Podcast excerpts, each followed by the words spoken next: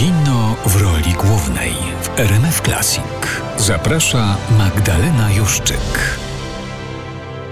Agnieszka Zwiewka, autorka filmu Wika. Kiedy myślę o dokumencie, albo na przykład o reportażu radiowym, którego bohaterem jest jakiś człowiek, mhm.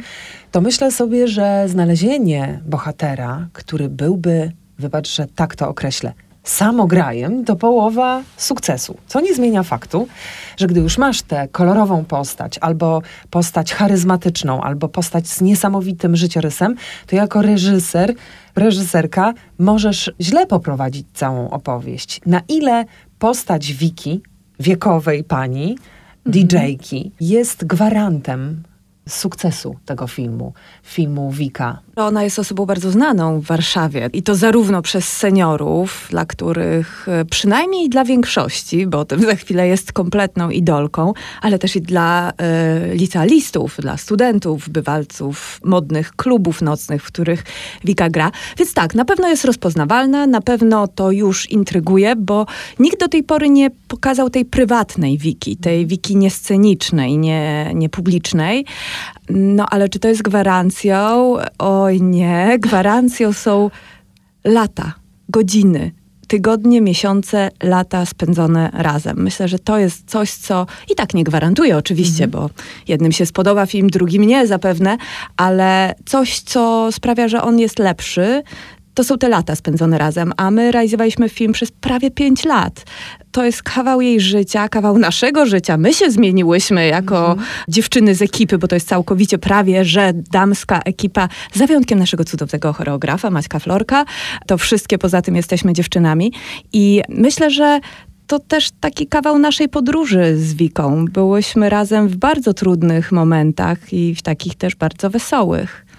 Powiedziałaś o choreografii, o tym będziemy rozmawiać, mm -hmm. bo to może być zaskakujące, że elementy choreografii były konieczne w Twoim filmie.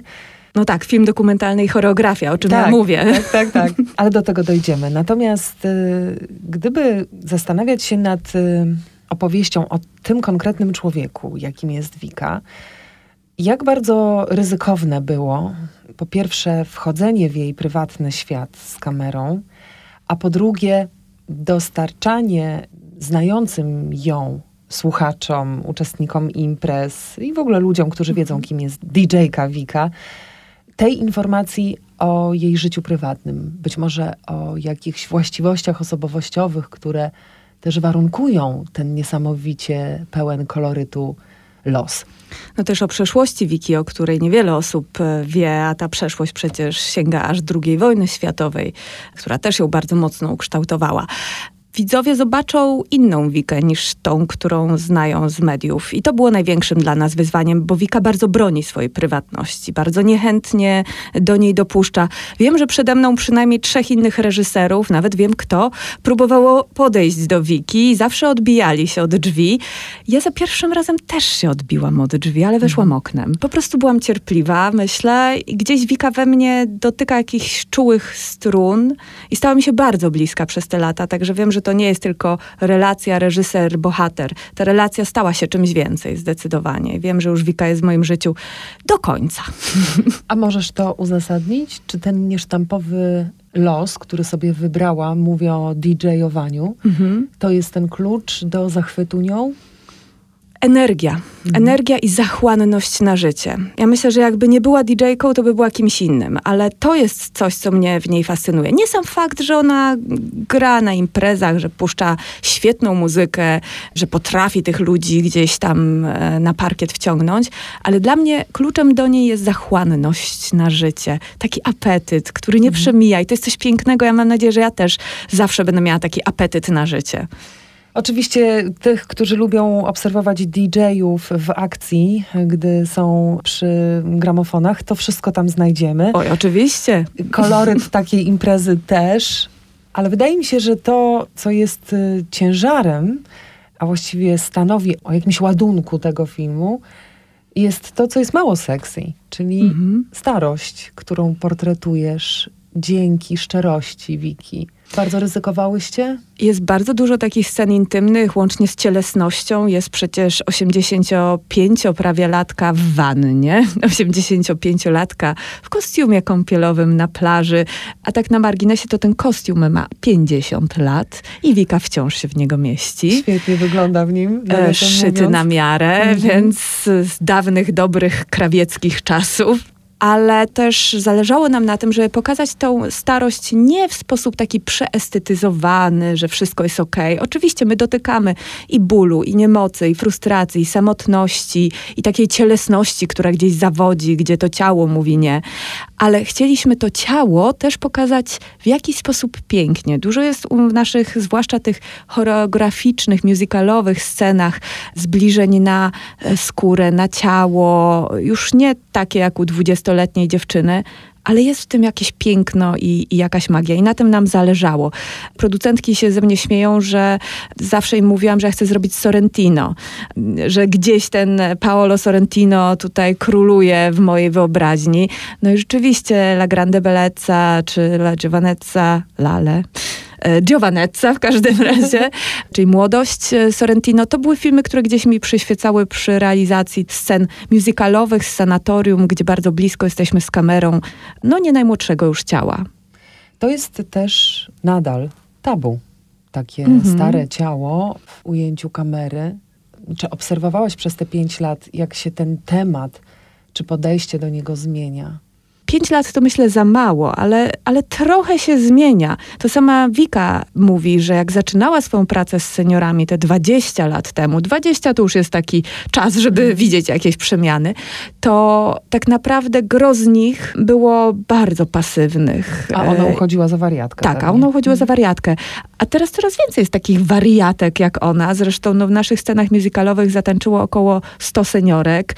Wszystkie dziewczyny srebrne, które tutaj bardzo serdecznie pozdrawiam, 70 plus, a energii, polotu i jakiegoś takiego szaleństwa w nich tyle, co trudno jest nieraz znaleźć nawet w dwudziestoparolatkach, powiem szczerze, że gdzieś ci dzisiejsi seniorzy coraz bardziej się stają tacy jak Wika, aczkolwiek wciąż ona musi się zderzać nieraz z, z taką ścianą innych seniorów, innego plemienia seniorów, żebyśmy to tak nazwali. Przegranych czyli... w jakimś sensie z czasem. Tak, tak, ale też i po odchodzących do Wiki z pobłażliwością, a to się wygłupia, na stare lata to by się uspokoiła. A ja mam nadzieję, że Wika się nigdy nie uspokoi i że ja się też nie uspokoję na stare lata, bo ten świat bardzo potrzebuje kolorowych ptaków. Mamy omówiony koloryt, dotknęłyśmy tematu starości, tabu i ciała starzejącego się pozostaje nam kwestia dialogu międzypokoleniowego. Mhm. Czy on jest w tej przestrzeni imprezowej, klubowej możliwy? Czy Wika, DJ-ka Wika, ponad 80-letnia mhm. pani, jest w stanie coś dać tym, którzy stoją na parkiecie i chcą się bawić? Ależ oczywiście. Wika mm, zawsze podkreśla, że ona ma przynajmniej setkę adoptowanych wnuków. To są młodzi DJ-e, z którymi gra, to są też jej fani. Jeden z fanów mieszka tuż obok i zawsze ilekroć Wika wyjeżdża w podróż, to on pilnuje jej kotów i zajmuje się e, mieszkaniem. Więc tych przyszywanych wnuczków, e, DJ-ów, prowadzących audycję radiową też paru, ma Wika e, co niemiara. Ma też trudne relacje ze swoimi własnymi wnukami. Ja myślę, że, że ci młodzi, którzy ją tak wielbią na parkietach, są dla niej też pewną kompensacją braków. Tak samo jak my, jako ekipa przyszywane w Nusie, stałyśmy się jej bardzo bliskie i zresztą no, nie, ma, nie ma tygodnia, żebyśmy nie były w stałym kontakcie telefonicznym, mimo że zdjęcia już dawno skończone, film zmontowany, ale to jednak jest coś więcej. To jest taka trochę relacja babcia-wnuczka. E, rzeczywiście między nami się nawiązała. Zresztą Wika ostatnio mi przysłała takiego mema, obraz namalowany przez Martę Frey, gdzie dziewczyna cała na czarno, z czarnymi włosami, widzisz mnie, to wiesz, że to jestem ja. Mówi do bardzo kolorowej, całej na różowo babci, babciu, boję się starości. A babcia jej odpowiada, a wiesz wnusiu, ja też, ale nie mam czasu o tym myśleć. Ten motyw Y, który jest y, bardzo złożony, ta tematyka relacji rodzinnych, pojawia się w filmie w bardzo odważny sposób. Zadam ci pytanie, które być może jest y, szersze niż sam film i sama historia Wiki, ale może masz odpowiedź na Mhm. nie. Czy jest tak, że gdy się ma pasję w życiu, to często się za tę pasję albo za koloryt, jaki towarzyszy Mhm. takiemu człowiekowi, pasjonatowi życia, czy jakichś sfer, w których działa, czy temu zawsze musi towarzyszyć niespełnienie w relacjach rodzinnych? Mhm. Czy to jest cena, którą trzeba zapłacić? Myślę, że nie zawsze, ale bardzo często tak jest. No, płacimy gdzieś cenę za nasze życiowe wybory, ale to, co w Wice jest piękne dla mnie, to, że ona ma swoją rodzinę z wyboru też, że ona sobie buduje społeczność, ona sobie buduje wspólnotę, ona nie czeka na ten telefon, który być może nie nadejdzie. Ona idzie dwa kroki do przodu i zawsze, zawsze gdzieś z kimś odnajdzie tą wspólnotę ducha. I oczywiście, że czasami pewnie doskwiera jej samotność, nie, nie jeden raz, ale gdzieś potrafi to przezwyciężyć. Ja myślę, że to, co jest też piękne w Wice, to jest, że ona odważa się burzyć pewne tabu. I chyba największym tabu współczesnym wciąż jest relacja babcia-wnuki. No babcia powinna się troszczyć o wnuczęta, e, piec ciasta co tydzień, a Wika chce tańczyć. I to jest coś też pięknego, co coraz więcej seniorek mówi, też seniorek aktorek, na przykład Jane Fonda chociażby, która mówi, że całe życie robiła coś dla kogoś. Dla mężczyzn, dla świata filmu w jej przypadku, żeby się komuś przypodobać. Kobieta na dachu jest o tym. Tak, Anny dokładnie. Jadowskiej. A teraz wreszcie nie musi. I jest coś takiego też w Wice, że ona mi ostatnio powiedziała przez telefon, że ona jest teraz najszczęśliwsza, jak kiedykolwiek była w życiu. Ja sobie tak pomyślałam, Boże, 85 i najszczęśliwsza, ale jest w tym pewnego rodzaju wolność, że ona już niczego nie musi. Nie musi się podobać mężczyznom, a wciąż się podoba. E, Nie musi gotować obiadów, nie musi wstawać wcześniej, ni- nic nie musi. Opowieść o wolności. Mówiłaś e, o tych punktach odniesienia do kina Sorrentino. A gdyby przyjrzeć się musicalowej stronie filmu dokumentalnego, którym Mhm. jest film Wika, co cię skłoniło do takiego języka kina? Mhm. No my mówimy na to musical dokumentalny, wręcz, wręcz w ten sposób, bo jest tam kilka takich kompletnie wyreżyserowanych, zainscenizowanych e, choreografii. Ja mówię na to też dokument wyobraźni, bo każdy, kto gdzieś miał styczność z pracą na planie dokumentalnym, to wie, że nie ma czegoś takiego jak przeźroczysta kamera, nieobecny reżyser i to wszystko tak się po prostu wydarza nam przed obiektywem. Nie istnieją takie sytuacje. To wszystko jest reżyserowane. Tylko niektórzy bardzo starają się ukryć reżyserię i sprawić wrażenie, jakby to było od takie po prostu zaobserwowane.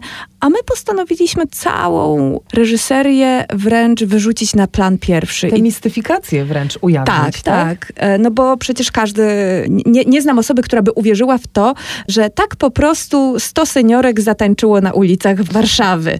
I to jeszcze synchronicznie i konkretny układ. A co mi dały te sceny jeszcze? To jest taki wgląd trochę w myśli bohaterki, w jej marzenia, ale też i w jej strachy i koszmary. Czyli coś, co jest najtrudniejsze w dokumencie, bo oczywiście, że możemy to przekazać słowami, gdzie bohater będzie mówił, co czuje, czy to mm, jakiemuś przyjacielowi, czy też wręcz do kamery.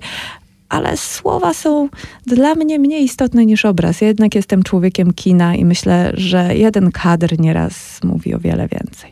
Brzmienie twojego filmu. Czy Wika miała wpływ na to, jakie utwory się pojawiają i w jakim wykonaniu? Mm, To Mhm. też warto powiedzieć. Nie, tutaj jeżeli chodzi o selekcję utworów, dała nam e, dowolność, ale oczywiście one są z jej świata, bo Wika kocha grać chociażby I Will Survive, to jest jedna z jej ukochanych piosenek na wszystkich imprezach praktycznie obecna, e, Little Party Never Killed Nobody, więc to są takie szlagiery, które rzeczywiście pochodzą z jej repertuaru, natomiast one zostały dobrane tak, aby też słowa tych piosenek w jakiś sposób komentowały to, co się dzieje w filmie. Tak więc... jak piosenka Michelle Gurewicz. Tak, tak. I, oj, moja ukochana Michelle Gurewicz i Blue Eyes. To jest w ogóle jedna z moich ulubionych scen w filmie.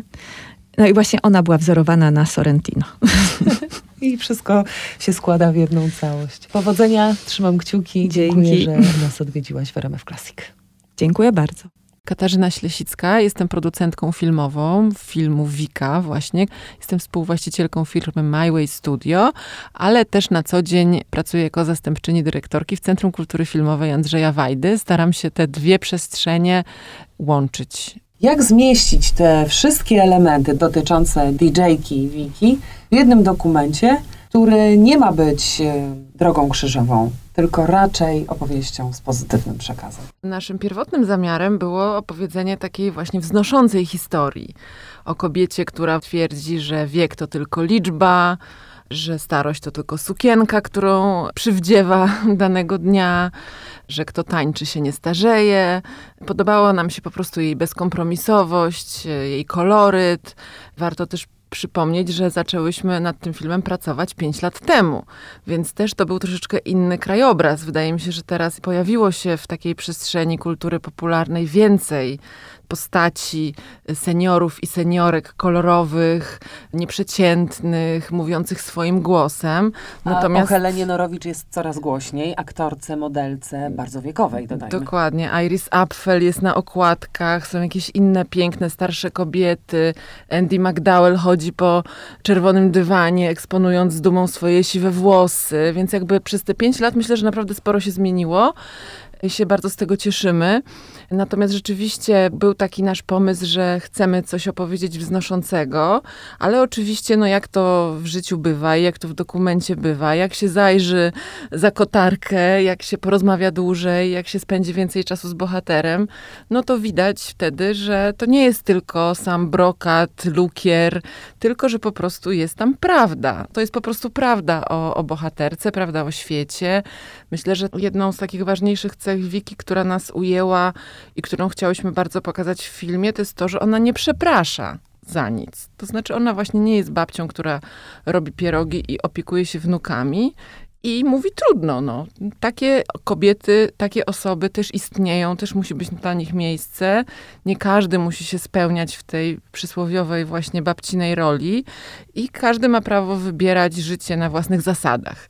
I to też było coś, co nas tak poruszyło w Wice i co chciałyśmy opowiedzieć w tej historii, a ona potem jakby z czasem nabierała jeszcze większych, te konteksty się jeszcze bardziej poszerzały, te warstwy się pogłębiały, no bo dowiedziałyśmy się o jej przeszłości, dowiedziałyśmy się więcej o jej relacji z rodziną. Przyszła pandemia, która też zweryfikowała bardzo to życie Wiki. To znaczy okazało się, że no, no nie może po prostu grać, nie może wychodzić, nie ma tego paliwa, które ją napędza. No ale mimo to też jakoś to przetrwała, wróciła do grania po pandemii. Więc jest to też taka historia, mam nadzieję, właśnie o tym, że możemy wychodzić z kryzysów i dołków i po prostu warto trzymać azymut i mieć nadzieję. Bohaterkę poznajemy w Polsce, kraju matek Polek, a już na pewno w jej pokoleniu to dominujący motyw, jedyny słuszny. Ale to jest jeden tor, z którego możemy przyglądać się DJ-ce Wice. Jest jeszcze kwestia czegoś, czego nie oszukamy, czyli starości. Bardzo przejmujące są dla mnie spotkania jej z seniorkami, które albo nie mają tyle samo oszustwa, co DJ Kawika, samo oszustwa zbawiennego dla niej samej, dla jej kolorytu, które są osadzone w tych realiach, bez ścieżek ucieczki w stronę mrzonek, bajek, marzeń. I to są chyba najbardziej dotkliwe dla mnie momenty tego filmu, które mogą też przerażać, odstraszać od y, tego etapu życia. Czy konfrontując się z tamtymi momentami, wiedziałyście, że tu jest misja, właśnie w tych scenach, w tych momentach? Tak, ten pomysł na scenę zrealizowaną w domu seniora, ten pomysł był dosyć y, szybko przez Agnieszkę zgłoszony i wdrożony. I rzeczywiście jest to bardzo taka poruszająca scena, w której właśnie seniorzy, część z nich mówi, że po prostu nie akceptują tego, że są starzy, nie chcą patrzeć w lustro. No ja mam szacunek dla tego typu postawy, no bo nie jest łatwo się starzeć. Nie udawajmy tutaj, że to po prostu nas w ogóle nie obchodzi, w ogóle nie dotyka i w ogóle nie zwracamy na to uwagi. Więc ja rozumiem tą postawę. Niemniej jednak ta postawa Wiki, która mimo wszystko wyciąga się jak baron Minhausen z bagna i stara się po prostu być pozytywna, być aktywna, nie poddawać się po prostu temu pesymizmowi i rozpamiętywaniu, że kiedyś się było ładniejszą czy mniej zmarszczoną, wydaje mi się bardziej godną e, naśladowania. Co nie znaczy, że trzeba uciekać od tej prawdy czy od tego lustra. No myślę, że Wika wie, ile ma lat i zdaje sobie sprawę ze swoich ograniczeń. I Wika wie, na co może sobie pozwolić, na co nie może sobie pozwolić. Oczywiście troszkę też musimy ją hamować, bo, bo ona jest bardzo zaangażowana i czasami rzeczywiście przecenia swoje siły. Niemniej jednak, no wydaje mi się, że po prostu to jest kwestia wyboru, że to nie jest takie naiwne zakłamywanie rzeczywistości, i udawanie, że nie ma tej ciemnej strony starości, tylko jest to po prostu pewien wybór po to, żeby trzymać się w dobrej formie, no i po to, żeby dawać w jakimś sensie przykład innym, bo nie zapominajmy, że Wika jest też taką aktywistką senioralną i ja myślę, że ona czuje też ten ciężar w pewnym sensie odpowiedzialności za to, że jest takim przykładem, autorytetem dla wielu starszych osób, więc że w jakimś sensie nie może ich zawieść. Ona musi trzymać gardę i pokazywać, że, że da się rzeczywiście przeżyć swoje późne lata w pogodzie ducha, w aktywności, będąc otoczonym przyjaciółmi, czy po prostu robiąc to, co, co się lubi. Jest jeszcze jeden aspekt edukacyjny, tak go chyba nazwę, bo w momencie, w którym DJ-ka, Wika pojawia się w klubie, komunikuje się z młodymi ludźmi, gra dla nich, miksuje dla nich, przygrywa im do tańca ze swoich płyt, to jest to trochę spotkanie międzypokoleniowe i uczenie się nawzajem, uczenie nawzajem dwóch grup starych i młodych, jak ze sobą współistnieć z poszanowaniem tego kolorytu lub tego doświadczenia. Nie wiem, co jeszcze tutaj włożyć jako elementy, które się spotykają w tych międzypokoleniowych wspólnych przelotach. Dla tych młodych jej granie nie musi być najlepszym setem DJ-skim, a dla niej taka publiczność, która, nie wiem, chodzi na techno, niekoniecznie y, musi być wdzięcznym odbiorcą jej selekcji na imprezie. Myślę, że to jest też opowieść o jakiejś tolerancji. Oni ją akceptują, nawet jeżeli to nie jest ich ulubiona muzyka, na, dajmy na to, to doceniają i po prostu ulegają tej magii i się bawią. Ona z kolei też przełamuje stereotypy, prawda? Więc młodzi ludzie się cieszą, że widzą taką osobę, która mogłaby być ich babcią i prababcią i nie widzą jej w kontekście właśnie przygotowywania ciast na Boże Narodzenie czy Wielkanoc, tylko właśnie widzą ją w nocy na, o trzeciej rano ze sterami. Więc wydaje mi się, że rzeczywiście tutaj Wika swoimi działaniami y, no, robi taką, można powiedzieć, dobrą robotę dla tego dialogu międzypokoleniowego. Pokazuje, że można i że też w tym aspekcie może być właśnie wzorem dla swoich rówieśników, żeby też byli otwarci na inność, bo Wika jest też bardzo otwarta na, e, nazwę to w skrócie, tęczowe klimaty i bardzo ją boli, że starsze pokolenie jest często bardzo konserwatywne, pochopnie ocenia, ulega stereotypom, a ona właśnie przytula do swojej piersi wszystkich. No i temat chyba najtrudniejszy w naszej rozmowie, temat miejsca dokumentu we współczesnym świecie, skoncentrowanym na rozrywce. Kino traktowane jest jako rozrywka.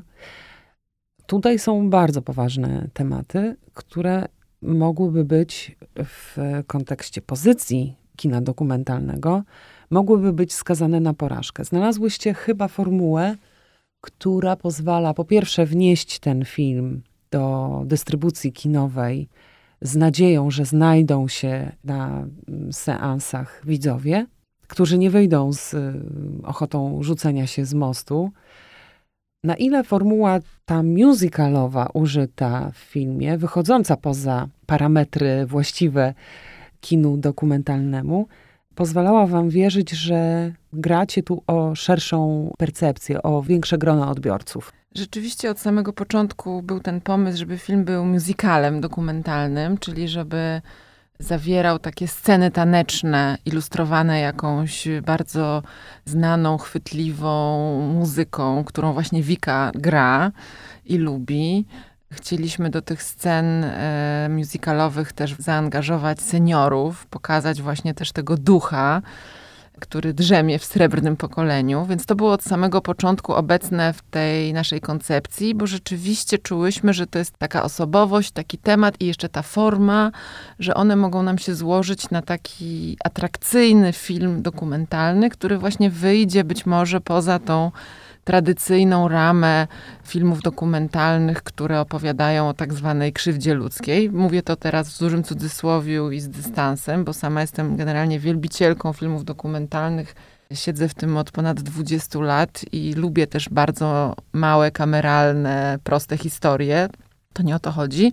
Tylko tutaj rzeczywiście od samego początku był taki koncept, żeby spróbować zrobić taki film z rozmachem. Taki, który rzeczywiście będzie mógł też może wejść szerzej do kinowej dystrybucji, który gdzieś będzie miał tą taką wartość e, produkcyjną, taką, która też jakoś promocyjnie go poniesie, czyli właśnie też fragmenty tych scen musicalowych, muzyka, którą mamy w filmie, że to są takie aspekty, oprócz w ogóle samej Wiki, no bo ona jest główną dźwignią tak naprawdę tego filmu. Jej osobowość, to, że jest znaną osobą, ale że to wszystko razem po prostu faktycznie nam pozwoli przebić jakiś taki szklany sufit, e, jeżeli chodzi o film dokumentalny, który, no tak, no można powiedzieć, że jako kino nie jest czystą rozrywką, jest może bardziej sztuką, ale gdzieś też te pola się przenikają, prawda? I musimy próbować zachęcać publiczność do oglądania też takich odrobinkę trudniejszych filmów, no bo inaczej ugrzęźniemy po prostu w samych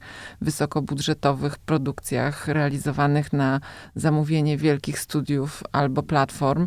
Więc mam nadzieję, że widzowie docenią ten film, że pójdą go zobaczyć. No ale to tak naprawdę, tak naprawdę zweryfikuje nas styczeń, koniec grudnia i styczeń. Kino dokumentalne można by chyba wyszczególnić rozmaite etapy funkcjonowania jego w percepcji widzów, w świecie, w branży filmowej. W Polsce możemy powiedzieć, że są festiwale, które sprawiają, że film dokumentalny jest obiektem zainteresowania takiego niekłamanego. I tych festiwali jest kilka. Można by się tego trzymać jako, jako nadziei. Czy jednak w kontekście kina gatunkowego, o które się teraz zabiega, głównie, mam wrażenie, że to jest taką największą miarą warsztatu filmowca, jeśli sobie poradzi z kinem gatunkowym. Dla mnie to jest y, kompletna ucieczka od tej prawdy, jaką niesie kino dokumentalne.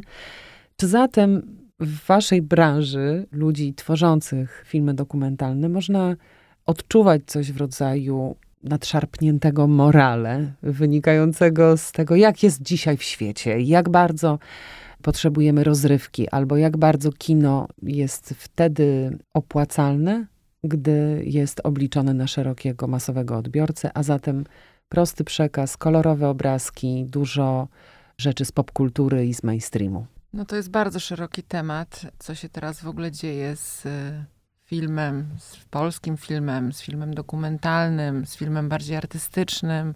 Rzeczywiście jest no, trudna bardzo rynkowo sytuacja. Mówi się, że polski widz wrócił do kin po pandemii. Niemniej jednak, jak się przyjrzy tym wynikom box office, to są to, to jest to na przykład kilka jakichś wiodących tytułów, a mniejsze filmy y, mają bardzo trudną sytuację, bo po prostu zazwyczaj duże sieci kin nie chcą ich wyświetlać.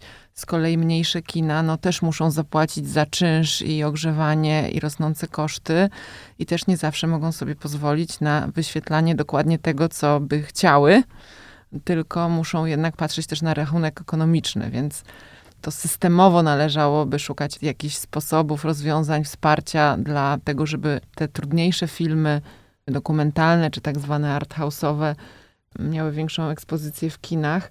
Natomiast ja tak jak patrzę na tą naszą branżę dokumentalną od, nie wiem, no właśnie ponad 20 lat, no to wydaje mi się, że zawsze było trudno.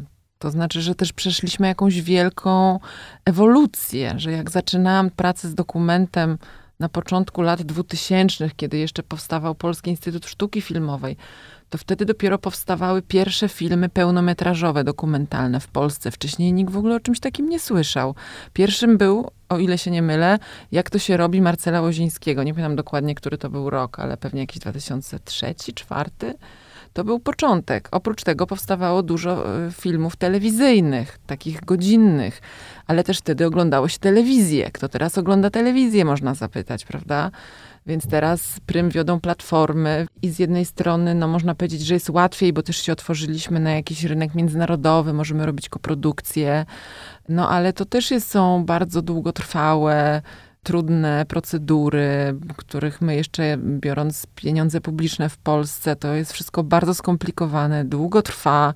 Nie chcę opisywać dokładnie tego procesu, bo myślę, że wszyscy by y, się zanudzili, ale jest to naprawdę bardzo, bardzo trudne i dlatego wydaje mi się, że faktycznie no, dobrze by było film dokumentalny objąć jakąś specjalną opieką, patrząc na to, jaką wielką przeszedł ewolucję w ciągu tych 20 lat jakie ma możliwości, y, jaką wielką popularnością potrafi się cieszyć właśnie podczas takich imprez jak festiwale, jak Millennium Dogs Against Gravity na przykład. Czy Watch y, Dogs. Czy Watch Dogs, czy Krakowski Festiwal Filmowy. Że wtedy jakby jest ta mobilizacja i jest ten widz, tylko coś potem się dzieje, że w ciągu roku bardzo trudno jest go przyciągnąć na przykład do kina, żeby obejrzał ten film. Natomiast wierzę, że istnieją sposoby na to, żeby go jakoś e, podkreślać, e, dawać mu dodatkową widoczność, po prostu o niego dbać. E, no, system nie jest taki przyjazny rzeczywiście, bo jest ustawiony jakby pod produkcję filmów fabularnych, czyli na przykład mówi się, że najpierw musi być okres rozwoju projektu, potem produkcji. Tymczasem w dokumencie to się wszystko miesza, bo poznajemy bohatera, ale, czyli robimy niby ten rozwój projektu, ale jednocześnie już kręcimy zdjęcia, bo akurat mamy taką okazję, albo akurat się zdarza coś takiego, co nie może umknąć, nie może czekać, prawda? My nie możemy tak planować, że dzisiaj jest scenariusz i harmonogram, a zdjęcia będą za trzy lata. Ja muszę dzisiaj robić te zdjęcia, bo dzisiaj mi się dzieje historia przed oczami za trzy lata to mogę myśleć o realizacji projektu, nie wiem, który się opiera na archiwach. Oczywiście też są super tego typu filmy, ale bardzo często jest tak, że my musimy łapać na gorąco to, co tu się dzieje, a z kolei nie ma, nie ma szybko dostępnych środków, więc producenci bardzo się zmagają z tym właśnie, że że muszą wykładać środki ze swojej kieszeni, muszą długo czekać, aż te pieniądze przyjdą a właśnie ucieka im historia, więc to no, trochę jest takie poczucie w branży filmowej, tej dokumentalnej, że w jakimś sensie no, to jest takie niedoceniane bardzo ten cały wysiłek, który się z tym wiąże, ale też wielkie ryzyko, bo to jest praca z bohaterem, to nie jest praca z aktorem, który ma kontrakt i który jest zawodowcem. To jest praca na przykład z bohaterami filmowymi, którzy mogą na przykład w trakcie zmienić zdanie, którzy mogą pod koniec coś zakwestionować. I cały czas słyszę takie historie albo ich doświadczam, które właśnie mogą być potencjalnie bardzo niebezpieczne. Więc no, można powiedzieć w skrócie, że tak, że film dokumentalny to jest jakiś gatunek specjalnej troski. Taki trochę egzotyczny ptak. Te filmy są po prostu wspaniałe, niektóre piękne, wspaniałe, interesujące, wzruszające, poruszające i naprawdę powinny mieć jakiś rodzaj ochrony, tak mi się wydaje, żeby powstawały po prostu w możliwie przyjaznych warunkach bo z jednej strony biurokracja, a z drugiej strony jakaś taka bardzo twarda ręka rynku nie, nie pomaga. Kiedy kino dokumentalne staje w snopie światła, na przykład y, podczas y, gali Oscarowej, ja bym tu upatrywała też szansy. Niemniej dla kilku filmów dokumentalnych na świecie. Wszyscy chyba pamiętają taki dokument, y, czego nauczyła mnie ośmiornica, albo Ikar ja pamiętam, i to jest dla mnie najważniejszy chyba dokument, jaki widziałam w życiu, scena zbrodni Joshua Oppenheimera, ale to na prędce wymieniam ten tytuł, bo na pewno jest wiele takich y, dokumentów, które nauczyły mnie wiele o świecie. Pisklaki Lidii Dudy to chociażby żniwo ostatniego czasu, ważne spotkanie zarówno z niesamowitym językiem kina, jak też y, wrażliwością twórców. Na ile proceder nagradzania jest szansą dla filmu dokumentalnego, by zaistnieć w szerszej świadomości i dla ciebie jest to powód, by zabiegać o ten gatunek, angażować się w niego, produkować filmy dokumentalne. Festiwale są bardzo ważne dla filmów dokumentalnych. Tworzą jakby taki cały właściwie obieg, taką jedną w ogóle część dystrybucji. I tych festiwali na świecie dokumentalnych jest sporo. Niektóre są bardzo prestiżowe, jak Sundance, czy ITFA, czy Hot Dogs Toronto, też duże festiwale. Czasami mają jakieś swoje też, te takie największe festiwale, tak zwane fabularne, mają też swoje konkursy dokumentalne lub włączają dokumenty też do konkursów, jak Berlinale na przykład. Więc oczywiście to jest taki bonus, ta marchewka, ta nagroda, o której wszyscy twórcy i producenci filmów dokumentalnych, ale nie tylko, no w ogóle wszystkich filmów marzą. I jeszcze do Leipzig. Tak, jeszcze do Leipzig jest jednym z takich ważniejszych europejskich festiwali, chociaż też bardzo ostatnio ważnym jest CPH Docs w Kopenhadze. Jest teraz plasowany jako w bardzo ścisłej czołówce. Więc wszyscy chcieliby tam mieć premierę międzynarodową, wszyscy chcieliby tam dostać nagrodę. No tylko realia są po prostu takie, że jest ogromna, olbrzymia konkurencja, bo festiwale te największe dostają po kilka tysięcy zgłoszeń, cztery tysiące zgłoszeń. A ile filmów bierze udział w konkursie? Dziesięć na przykład. Więc jak sobie pomyślimy o naszych szansach, to naprawdę y, warto y, jakby zrobić taki troszkę reality check, bo naprawdę nie wszyscy będą mieli szansę zaistnieć na tych topowych festiwalach, aczkolwiek no, trzeba przyznać, że polskie filmy naprawdę sobie z tym dobrze radzą. Czy właśnie ostatnio można powiedzieć Pianoforte Kuby Piątka, Skąd dokąd Maćka Hameli, teraz europejskie nagrody filmowe Apolonia, Apolonia, która była nominowana i była bardzo blisko i teraz no właśnie też te filmy walczą o listę oscarową. Więc gdzieś ten polski dokument naprawdę ma się dobrze. No i te festiwale są ważne, natomiast no ja jako producentka, no starałam się tak patrzeć na to właśnie w miarę realistycznie, żeby nie robić sobie też fałszywych nadziei, żeby brać poprawkę na to, że jest bardzo dużo dobrych filmów na świecie, bo też uczymy się wszyscy od siebie nawzajem. Wydaje mi się, że ten poziom po prostu z roku na rok rośnie. Z jednej strony poziom rośnie, z drugiej strony oczekiwania widzów rosną, w platform. Też coraz większej potrzebujemy atrakcyjności, mocniejszego storytellingu, mocniejszych historii, jakiejś większej wyrazistości i to gdzieś jest globalnie, więc bardzo jest duża ta konkurencja. No ale też trzeba sobie wtedy powiedzieć, no, gdzie jest moje miejsce po prostu. Czy ja mam szansę na największym festiwalu na świecie dostać nagrodę, czy może mam szansę dostać się, złapać jakiś kontakt z jakąś publicznością, która może jest tu na miejscu. Może nie jest przeznaczeniem tego filmu wygrywać nagrody, ale może za to będzie miał większą publiczność. Albo może nie międzynarodowo, tylko właśnie może bardziej lokalnie. Więc no, ważne jest y, znalezienie jakiegoś takiego swojego odbiorcy. To nie jest łatwe, ale wierzę, że to jest, y, że to jest możliwe. Zwraca moją uwagę fakt, że do Oscarów się w ogóle nie odnosisz. Tak jakby ten pułap y, był poza zasięgiem marzeń, jakimś efektem totalnego splotu nadzwyczajnych, sprzyjających okoliczności, które mogą się zdarzyć twórcom kina dokumentalnego.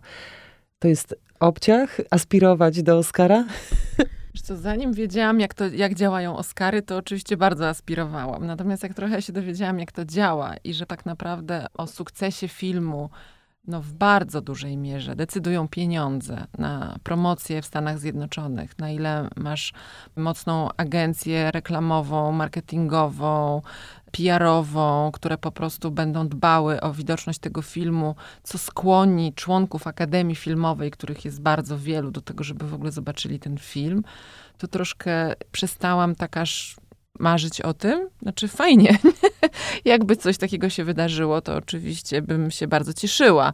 Natomiast gdzieś to mi się wydaje takie obudowane bardzo dużą ilością mitów, Niektórzy mówią, że to coś zmienia w ich życiu, jak dostają te Oscary, czy są nominowani, inni mówią, że niekoniecznie. Tak czy inaczej jest to bardzo trudne, żeby tam zawalczyć o prawdziwe szanse. Dlatego chyba tak o tym jakoś nie mówię, ale oczywiście no, Sky is the limit i mam nadzieję, że któryś z tych filmów dokumentalnych e, właśnie z zeszłego roku, polskich, które mają szansę, kwalifikują się do tego Oscarowego wyścigu. Mam nadzieję, że znajdą się na tej shortliście i że będą nominowane, bo żeby być nominowanym trzeba mieć dystrybucję w Stanach Zjednoczonych. Kiedyś myślałam, że Oscary to jest coś takiego, przepraszam, może to zabrzmi bardzo naiwnie, no ale ja kiedyś też byłam młoda i naiwna. Wydawało mi się, że to jest tak, że ta Akademia Filmowa tak pływa po całym świecie i tak wybiera te najlepsze filmy. I to jest taki... I że to z wiedzy jest. I, i, I, że to jest z wiedzy, i że oni tak to wybierają. A potem się okazuje, że tak naprawdę to jest takie wąskie gardło, że mają szansę tylko te filmy, które mają dystrybucję w Stanach.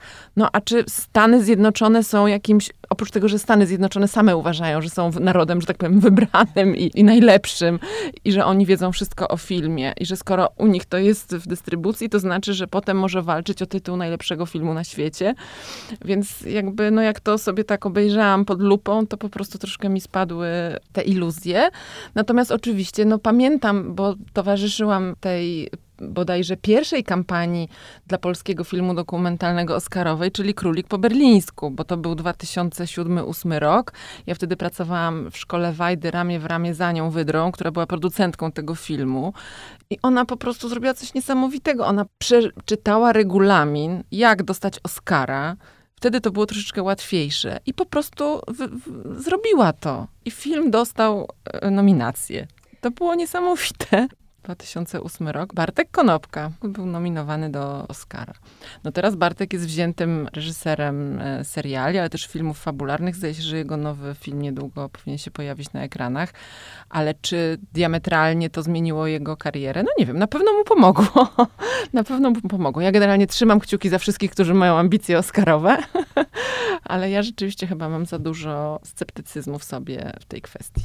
Hanna Polak, to nazwisko muszę teraz przytoczyć, autorka wstrząsających filmów dokumentalnych, opowiadających o różnych y, miejscach na świecie, egzotyczne kraje, ale też y, Rosja. Spotkałam ją kiedyś na jakimś bankiecie po premierze filmowej i ona w rozmowie prywatnej powiedziała mi, że bardzo by chciała robić filmy fabularne, że koszt, jaki ponosi jako dokumentalistka, tak zupełnie nie przekłada się na jej możliwości jako filmowca, na splendory wszelakie, a umówmy się, na pewnym etapie życia chciałoby się już y, jakieś owoce zbierać. Odebrałam to jako potworną prawdę, bolesną dla mnie jako widza kina dokumentalnego. Teraz y, o Bartku Konopce powiedziałaś to, co powiedziałaś. I to też y, kładzie się cieniem na tej naszej rozmowie o, o wspaniałości filmów dokumentalnych. Więc żeby też nie pozostać w takim być może szarym kolorze lub ciemnym po prostu, gdyby chcieć stworzyć tu listę filmów dokumentalnych z Polski, które warte są właśnie Oscara i percepcji światowego widza, to Katarzyna Ślesicka jaki by stworzyła, nie wiem, top 5 no najświeższe w głowie filmy, które mam, no to są oczywiście te ostatnie. Osobiście uwielbiam film Apolonia, Apolonia, Lei Glob. Uważam, że jest e, świetny. To jest kobieca historia, więc no może dlatego z nią bardzo rezonuje. Bardzo szanuję skąd dokąd Maćka Hameli. Jest też za prostą formę, która podkreśla ten dramat y, ukraiński. Ale też postawę jednostki wobec tego Ale dramatu. też postawę jednostki, taką po prostu bardzo skromną i, i wyważoną. Wspomniałaś o pisklakach Lidii Dudy. Też bardzo szanuję ten film. Pianoforte Kuby Piątka. Bardzo taki atrakcyjny, ciekawy, polotem zrobiony film o konkursie szopenowskim, więc wydawałoby się, że coś bardzo poważnego i nudnego, a tutaj mamy galerię fantastycznych postaci i też taki film o, o pasji, wydaje mi się, o tym, czym jest pasja, praca nad tą pasją. Więc to też dołożyłabym do takiego top five ostatnich tytułów, bo oczywiście jakbyśmy się cofały w czasie, to to ta lista pewnie byłaby długa. Na przykład wzbogacona mistrz... o film balkonowy. Tak, film balkonowy Pawła Łozińskiego jak najbardziej też warto, warto zobaczyć. No, z tego roku możemy też polecić Twarze Agaty, który wygrał w Krakowie nagrodę główną w konkursie polskim. Historia po prostu o zmaganiu się z cierpieniem, z chorobą, o przezwyciężaniu tego za pomocą sztuki i też właśnie no, takim wyciąganiu się z kryzysów, przechodzeniu kryzysów. Małgosia Kozera-Topińska też realizowała ten film przez wiele lat. No tak naprawdę każdy z tych filmów, o którym mówimy, był realizowany przez wiele, wiele lat, okupowany naprawdę wielkim wysiłkiem, poświęceniem. Trochę jak myślimy o filmie dokumentalnym na tym poziomie robionym, to po prostu no, można się zastanowić, ile takich filmów reżyser jest w stanie zrobić w ciągu swojego życia, bo finansowo i ekonomicznie to marnie się spina, bardzo się nie spina. Dlatego wracałabym właśnie do tego postulatu, żeby film dokumentalny miał jakiś specjalny parasol ochronny, dlatego że inaczej będziemy świadkami sytuacji odpływania tych największych talentów z filmu dokumentalnego. To znaczy, że ci reżyserzy zrobią jeden film, tak jak, nie wiem, no, Ania Zamęcka zrobiła Komunię Wspaniałą, która dostała Nagrodę Europejskiej Nagrody Filmowej. No i później, no nie wiem dokładnie, jakie są jej losy, ale no nie zobaczyliśmy potem jej filmu dużego. Może to jest zły przykład, bo nie znam jej osobistej jakby historii wyborów, ale no mamy trochę takich przykładów właśnie, że duże tytuły, a potem gdzieś te osoby też na rynku międzynarodowym, no muszą się na przykład zająć po prostu czymś innym, bo nie mogą sobie pozwolić na uprawianie tego gatunku, bo on jest bardzo właśnie angażujący emocjonalnie, bo wchodzimy w relacje z bohaterami, oni potem zostają w naszym życiu na całe życie. Bierzemy odpowiedzialność za ich wizerunek na ekranie, może będą tego jakieś konsekwencje, może niechcący ujawnimy coś, co nie powinno być ujawnione, albo nie do końca ta osoba jest świadoma, jakieś, nie wiem, nikt nie jest w stanie sobie wyobrazić jakichś potencjalnych reperkusji, czy konsekwencji, czy nawet takich emocjonalnych, prawda? Więc to jest naprawdę duże, duże wyzwanie i to jest właśnie, mówiłam, no, niedofinansowane, z małą szansą na zarobienie pieniędzy z dystrybucji. Filmem, w którym niesamowita była odpowiedzialność y, dokumentalisty, jest dla mnie film Szczur w koronie Jacka Bławuta. Potężna sprawa, jeśli chodzi o tę odpowiedzialność. A co do filmów dokumentalnych ważnych w tym roku, to ja chciałabym jeszcze przypomnieć Ule, opowieść Agnieszki Iwańskiej o Urszuli Dudziak. Zrobił na mnie ogromne wrażenie na krakowskim festiwalu filmowym. Kończąc naszą rozmowę, chciałabym przywołać galę wręczenia europejskich nagród filmowych. Nagrodzony twórca animacji apelował o to, by film animowany traktować jak film po prostu, co na przykład na festiwalu w Gdyni miało miejsce, gdy mm, Mariusz Wilczyński otrzymał Złote Lwy za film animowany właśnie. Zabij to i wyjedź z tego miasta.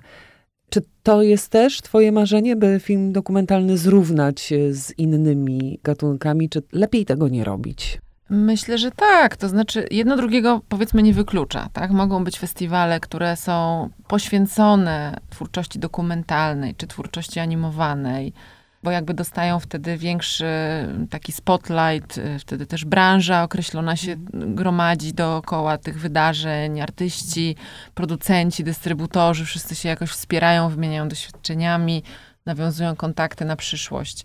Natomiast to, co właśnie na przykład robi Berlinale, włączając dokumenty do głównego konkursu czy do panoramy na równi z filmami fabularnymi. Zakładam, że animacje, nie śledzę tego tak e, dokładnie, ale chyba też mają równą szansę, takie pełnometrażowe animacje. Wydaje mi się, że to jest y, słuszny kierunek, no bo jest to po prostu bardzo wymagający rodzaj filmu, film dokumentalny. To nie jest coś łatwiejszego, nawet może to jest trudniejsze, kurczę. Katarzyna Ślesicka była dzisiaj moją rozmówczynią w programie Kino w roli głównej w RMF Classic. Bardzo dziękuję za wizytę w studiu. Dziękuję bardzo.